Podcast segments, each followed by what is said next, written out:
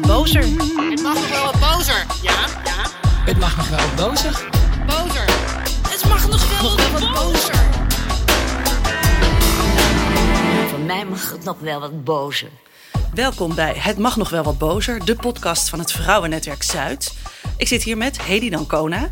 Ze richtte ooit Feministisch Maandblad Opzij op. Ze zat in het Europees Parlement en was staatssecretaris en minister... en zette haar handtekening onder de wet gelijke behandeling. Eh, ze is nu 83 en nog altijd een strijder tegen onrecht. Zo wil ze bijvoorbeeld van het stempel af dat ouderen medelijden nodig hebben. En als ze haar studie over kon doen, zou ze wel internationale recht hebben willen studeren. Zodat ze net als advocaat Lisbeth Zegveld overal ter wereld onrecht kan bestrijden. En ze strijdt ook nog steeds voor de vrouwenzaak. Welkom, Hedy Dancona. Het mag nog wel, Nog wel wat, wat bozer. Ehm, het mag nog wel wat bozer. Is dat zo? Nou, ehm, ik ben strijdvaardig. Maar eh, strijdvaardigheid is toch iets anders dan alleen maar bozigheid. De tweede golf waartoe ik behoor, ik heb Man van Maatschappij samen met Joke Kool-Smit eh, opgericht, eh, heeft ten onrechte het stempel gekregen dat ze altijd boos en stampvoetend rondliepen. Dat is eigenlijk niet waar. Boosheid is verongelijkt en strijdvaardigheid is het analyseren van de situatie om je heen en de plannen maken om het te veranderen als je het er niet mee eens bent. Dus we moeten het eigenlijk noemen, het mag nog wel wat strijdvaardiger. Dat is op zichzelf eh, een, een, goede, een, goed uitgangspunt, althans voor mij. Ja, en, en vindt u ook dat het wat strijdvaardiger mag? Nou ja, eh, ik, ik ben niet ontevreden eh, over eh, de jonge vrouwen.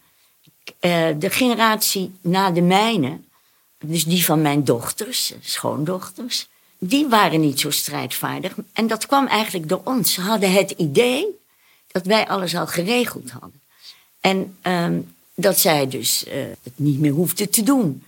En natuurlijk kan je het niet meer op dezelfde manier doen zoals wij. Hè. Je hoeft niet meer eh, een grote protestoptocht. Af en toe is er nog wel eens één. En daar geniet ik van en dan loop ik ook mee. maar wij hadden natuurlijk heel vaak gingen we de straat op. Hè, en met spandoeken. Nou, eh, op die manier hoeft het niet. Maar ik vind dat, eh, dat je met z'n allen eh, veel makkelijker eh, internationaal je solidair kunt verklaren met vrouwen overal in de wereld die het nog een stuk rottiger hebben dan wij. En in de tweede plaats zie ik hier natuurlijk ook genoeg redenen. Hè, eh, jullie komen er nog over te praten in een van de podcasts.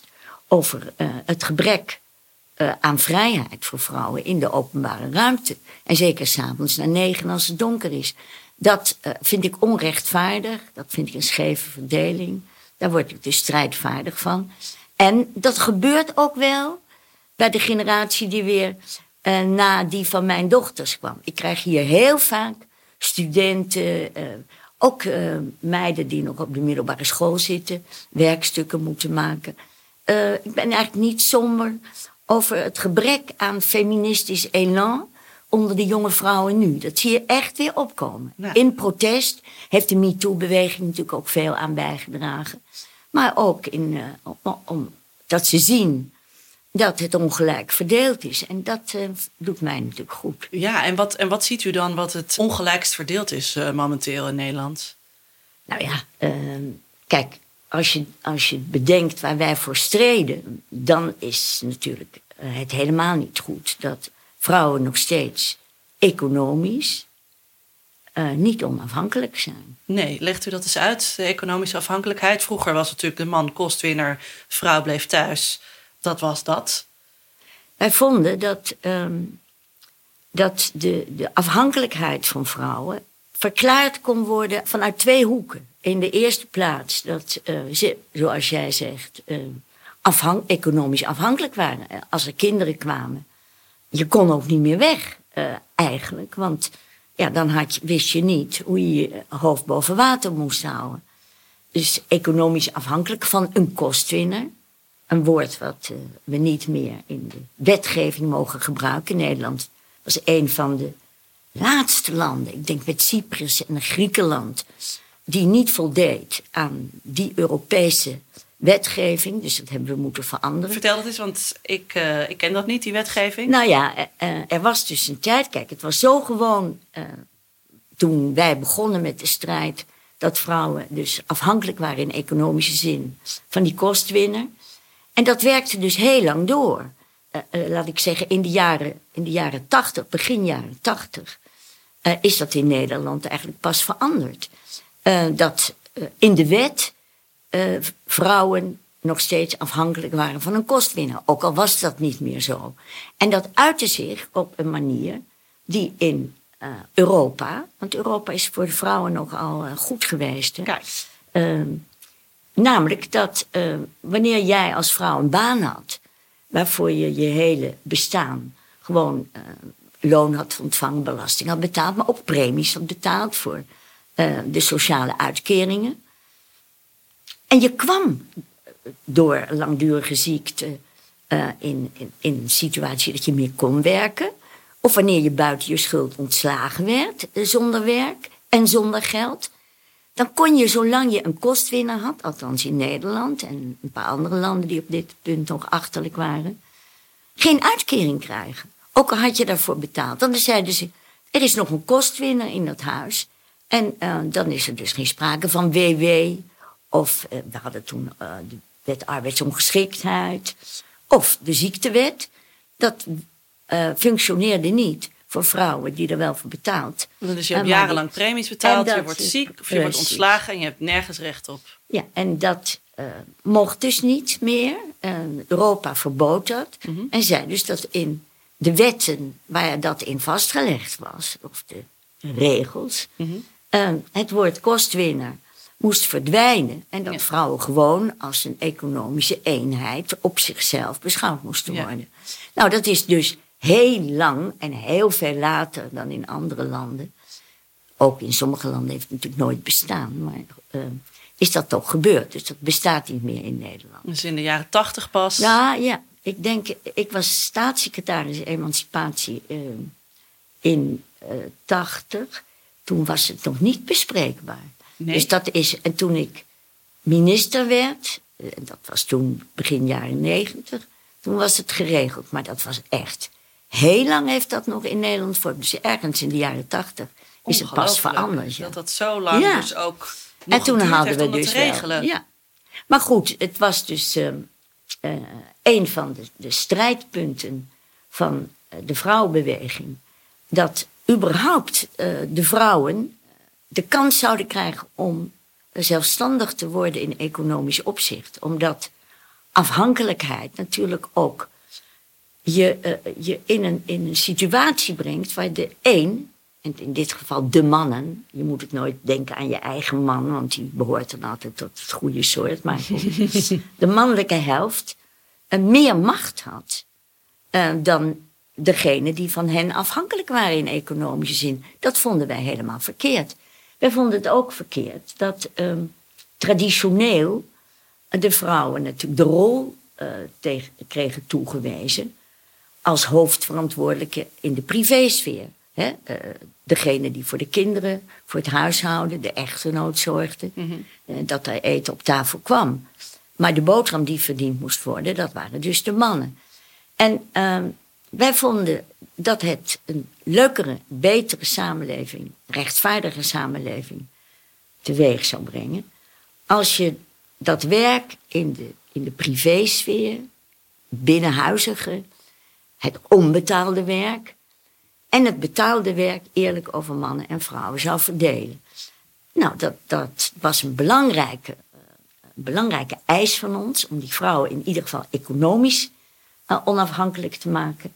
En ook om die scheiding tussen privé en openbaar, tussen betaald en onbetaald werk, tot stand te brengen. Nou, voor mij mag het nog wel wat bozer. En is dat gelukt? Nou, nee, het antwoord, nou, kijk maar om je heen. Ehm, er, is, eh, er is wel een situatie ontstaan waarbij er eh, heel veel meer vrouwen werken dan destijds. Maar het over, over, overgrote deel van de vrouwen werkt part-time. Ja. En de man fulltime. En dat betekent dus dat, wij noemen dat wel eh, het, het model van de anderhalve kostwinner. Maar eh betekent dus ook dat vrouwen nog steeds de hoofdverantwoordelijke zijn binnenshuis, hè, de zaken organiseren. En we beginnen al te applaudisseren als een zogenaamde papadag wordt gecreëerd. Ja. Maar wat wij wilden was eh, part-time voor iedereen. Wij proclameerden de vijfurige werkdag voor iedereen. En dat betekent dus ook dat je dan ook veel makkelijker en vanzelfsprekender van mannen kunt verlangen dat ze binnenshuis ehm de helft van het werk op hun schouders nemen. En ik geloof ook helemaal niet eh, dat mannen, moderne mannen, daartegen zijn. Ik geloof, en ik zie ook om me heen, dat moderne mannen competent zijn eh, om veel meer dingen te doen dan ze vroeger deden. Hè? Ja. In de zorg voor kinderen. Dat vinden ze vaak ook heel leuk om mee te doen. Hè? Ze kunnen vaak ook ko- koken of een plant begieten. Dat is allemaal eh nuttige werken die mannen binnenshuis kunnen doen. Maar het is nogal logisch dat als de een maar de helft van de tijd buitenshuis is en Ja. de andere de hele tijd, dan kan je wel zien hoe het gaat. Nou, en dat is dus werkelijk voor ons een grote tegenvaller. Op dat punt is de emancipatie die- ja. niet gelukt. Want die vijfurige werkdag is er nooit gekomen. Gaat die er ooit nog komen? Ah, die vijfurige werkdag is er dus gekomen als het, eh, of vierurig, of, of twee dagen, of tweeënhalve de dag. helft per van de bevolking. Voor de helft Ja. de bevolking. Ik vind het eigenlijk ook niet rechtvaardig dat vrouwen daarvoor kunnen kiezen. En mannen niet. Nee, dat het wat dat betreft nog een traditionele opvatting is van nou, eh luister eens, dit doen vrouwen. eh, die werken buitenshuis, maar doen daarnaast het huishouden. En dit is voor de mannen die fulltime voor de centen. En die, die eh, mannen willen dat misschien ook wel heel graag. Ik denk het zeker. Daar zou je, dat zou je wel aantrekkelijk, voor een heleboel mensen aantrekkelijk kunnen maken. Kijk, ik, ben, ik heb de hoop niet opgegeven. Eerst dacht ik, als in de toekomst zoveel eh, werk eh, kan, wordt overgelaten hè, door de nieuwe technologieën waarover we beschikken, aan, aan machines en aan apparaten. eh, als het inderdaad zo is dat eh, er heel veel arbeid overbodig wordt gemaakt, eh, doordat het eh, niet door mensen meer hoeft te worden gedaan. Nou, dan zou daar wel eens een kans zitten om die arbeidstijd langzamerhand naar elkaar toe te trekken. Vrouwen wat meer Ja. misschien en mannen minder. Dus daar had ik mijn hoop op gevestigd. Nu denk ik, als ik hoor wat, hoe wij achter zullen blijven als die coronatijd voorbij is, dan zou dat ook eigenlijk een aanleiding zijn ehm, om ermee te beginnen. En het is, kijk, het is niet alleen maar, dat is ook een beetje kinderachtig, dat eh, weet je, het staat altijd boven artikelen die over dit probleem gaan van wie maakt hier het doucheputje schoon. Hè, dat is natuurlijk een gewoon voor de hand liggende irritatie. Maar als wij zoveel eh, praten over het uitblijven van vrouwen, als het om topfuncties gaat, als het om eh, regeringsplekken gaat, als het om, nou ja, of het nou om de wetenschap, het bedrijfsleven, overal zie je eigenlijk op de machtige posities eh, een, een hele scheve verhouding nog steeds. En dan wordt er gesproken over glazen plafonds en datgene. En dat zijn een soort mystieke krachten die je tegenhouden. Ja, kijk, het systeem forceert de man in de ene richting en de vrouw in de andere. En ehm, je moet dus eh, die systemen met de grond gelijk maken, want die leiden nergens toe. Ehm, maar het is niet zo dat iedere man voor zichzelf kan beslissen: ik ga hier eens de machtshebber spelen. Zo zit het ook niet in elkaar. En de vrouw zegt: nou, dan ben ik de ma- machteloze. Maar het systeem creëert mensen met meer macht en met minder macht. En eh, dat is wel eh, verdeeld naar seksen. Ja. Dat is dus niet zoals het zou kunnen zijn. Nee, dus dan... En dan heb Na- ik het maar over één soort van afhankelijkheid. Precies, u heeft het ook wel eens over seksuele afhankelijkheid. En daarbij mee werd bedoeld dat alleen al door je vrouw zijn, door de mogelijkheid om kinderen te krijgen, door het moederschap, maar natuurlijk ook alle, dat is dan nog een positief iets, hè, maar goed, het veroorzaakt wel afhankelijkheid. eh. Maar behalve dat moederschap waren er ook alle negatieve kanten van die seksuele afhankelijkheid. Hè. Ehm, die er ook nog wel zijn. De afhankelijkheid voor vrouwen van hun buitenkant. Uh, ik, heb, ik heb nu net een documentaire en een boek gelezen over die influencers. Die dus echt ook zoveel jonge meiden eh, afhankelijk maken van de blik van de ander. Op hun buitenkant. Eh, en alles wat daarmee samenhangt aan onzekerheid. En, nou, dat is één ding. Eh, het tweede is natuurlijk ook, laat ik zeggen, het seksuele geweld eh, in de huiskring en daarbuiten. De onvrijheid op straat. Dat zijn allemaal zaken die gelijk getrokken zouden moeten worden. Zijn, zijn er influencers die dat doen? Ziet u dat? nou ja, ik volg geen influencers. Ik weet niet eens wat ze deden voordat ik het boek, van Doortje Smithuizen las. En de, en de documentaire zag. Op Kunnen welke we manier. Influencers beïnvloeden. Je zou dat. Het is natuurlijk ehm, bijna de beste manier om eh, jonge mensen die dat volgen. en die niet zo gauw eh, in de krant lezen, of nooit de krant lezen. om eens te zeggen wat, waar het in het leven nou echt om gaat. En die meiden zekerheid verschaffen, die niet alleen maar aan die buitenkant vastzit. En, de- en die jongens, ehm, de, eh, de- de jongens die waarschijnlijk weer hun eigen influencers hebben, waar ik nog niet zo in thuis ben, daar ga ik me nu eens in verdiepen, waar, wat die dan verkondigen. Maar zeggen, heb ook eens, heb ook eens aandacht voor hoe raar het is dat je vrouwen op zo'n manier behandelt. Eh, Dat, het denkt, eh, dat jij denkt dat, het, dat de wereld er leuker op wordt. Hè, als, je, als je zo eh, naar vrouwen kijkt als jullie doen. Eh, probeer eens eh, gewoon bevriend met vrouwen te raken. Ze als gelijkwaardig te zien. Nou, hoe je dat ook moet je horen, hoe ik zit te praten. Voor dat is echt nog geen influencerstaal die ik uitsla. dus daar moet dan ook zo over. Maar het zou een belangrijke manier zijn. En niet los te denken is de belangrijke en meest verantwoordelijke taak die de overheid kan hebben door haar wet en regelgeving. Ik kan niet zeggen, laat dat maar even over aan de influencers. Maar het, het bespelen van emoties, hè, het ter discussie stellen van macht die je denkt te hebben, gewoon doordat je tot het mannelijke geslacht behoort, dat zou op andere manieren moeten gebeuren. Maar zou dat ook in het onderwijs dan misschien liggen? Ja, maar we schuiven wordt- wel wordt vaak wel heel veel- alles ja, aan ons. precies. Soms denk ik, ah, die onderwijzers en onderwijzeressen, de leraar en Precies, leraressen. maar hoe dan? Ze- nou ja, eh, ik bedoel, wetgeving is ook niet niks natuurlijk. Dat heeft ook een voorbeeldfunctie. Behalve alleen maar bestraffen wat niet mag. Ehm, ik zou je in wetgeving natuurlijk ook allerlei... ik zou je ook wel eens het positieve signaal van dat Hoe, alles hoe doe je dat in wetgeving? je zou natuurlijk heel veel via aanmoediging, subsidies voor eh, bepaalde tentoonstellingen, voor betaal- bepaalde voorstellingen ter beschikking kunnen stellen. Ja, je vraagt het nu zo aan mij. Ik heb ook wel een middagje nodig om eens te bedenken. Maar het belonen van van positief, in positieve. van alleen... van alleen maar bestraffen van het negatieve. Dat, Ja. is, dat is natuurlijk ehm, wel goed. Hè? En, en als, er, eh, als er wetgeving is, ook eens op een toegankelijke manier uitleggen waarom we blij zijn met wetgeving die sommige dingen verbiedt. In plaats van alleen maar Ja. te zeggen, nou, het is goed dat dit bestraft wordt. Ja, waarom is, dat, is het goed dat het bestraft wordt? Daar bestaan ook positievere manieren voor. En daar kan je kunstenaars bij inschakelen als ze er zin in hebben.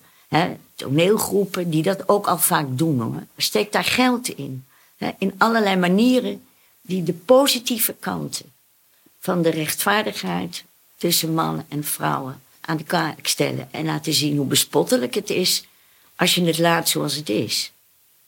Nou, dat, vind ik heel mooi. En ik heb voor u een, eh, een protestbord mee. En daar mag u opschrijven waar u, zeg maar, voor wil strijden. Even Kijken. Het is wel uit, dat is dus weer uit de oude doos, hè? Een protestbord. Ja, dat is weer uit de oude doos. Ja, dat is dus echt mijn tijd. Ja. En dan mag ik het erop U mag u schrijven. opschrijven wat, waar u voor eh, wil protesteren. Maar wat ik wil bepleiten. Wat u wil bepleiten, ja. Ja, precies. dat vind ik leuker. Nou, dat, oh ja. Bozer. Het mag nog wel wat bozer. Bozer. Met twee uitroeptekens, wat staat er? Er staat op, gratis kinderopvang. Voor Kijk. iedereen. Over eh, positief bekrachtigen gesproken. Ja, en kijk, ehm, zolang we nog zitten te zeuren over ehm, hoe je je kinderen onderbrengt, kan je echt heel moeilijk eh, aan vrouwen vragen hè, om, eh, om meer te werken. En toch is dat zo belangrijk. Want door de werkdruk in het onderwijs en in de zorg zou opgelost zijn als alle vrouwen, en dat is de meerderheid van de vrouwen die in dat onderwijs en in die zorg werkt, een paar uur meer zouden werken, dan zou die werkdruk, zowel in de zorg, nou dat is op het moment echt hartstikke relevant, en in het onderwijs even relevant, zou opgelost zijn. En weet je wat het paternalistische is in onze samenleving?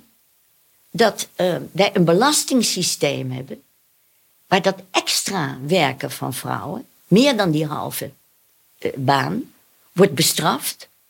Doordat dat zo zwaar belast wordt dat het niet aantrekkelijk is. En daar hebben we het nou weer even over. We hebben het niet alleen over straffen, maar wat je als overheid zou kunnen doen om het, om het te belonen. hè? Dat is- En dat is om het belastingssysteem zodanig te maken dat het aantrekkelijker wordt voor vrouwen om te beginnen is een paar uur meer te werken. En dan zouden die mannen een paar uur minder kunnen werken. En dan, nou, dan is het cirkeltje rond. Dan eh, groeien we toe naar mijn ideaal van toen en van nu. Dat het werk buitenshuis en binnenshuis, het betaalde en het onbetaalde, eh, evenzeer voor mannen als voor vrouwen bedoeld is. Nou, gratis kinderopvang is een basisvoorziening. Nou, geweldig. Ik eh, dank u hartelijk voor dit gesprek. Bozer. Dit was eh, de eerste aflevering van Het mag nog wel wat bozer. Daarin eh, sprak ik met Hedy Dancona. En eh, we hebben heel veel mooie dingen besproken. Volgende aflevering spreek ik stadsdeelbestuurder Flora Bremer in Het mag nog wel wat bozer. Voor mij mag het nog wel wat bozer.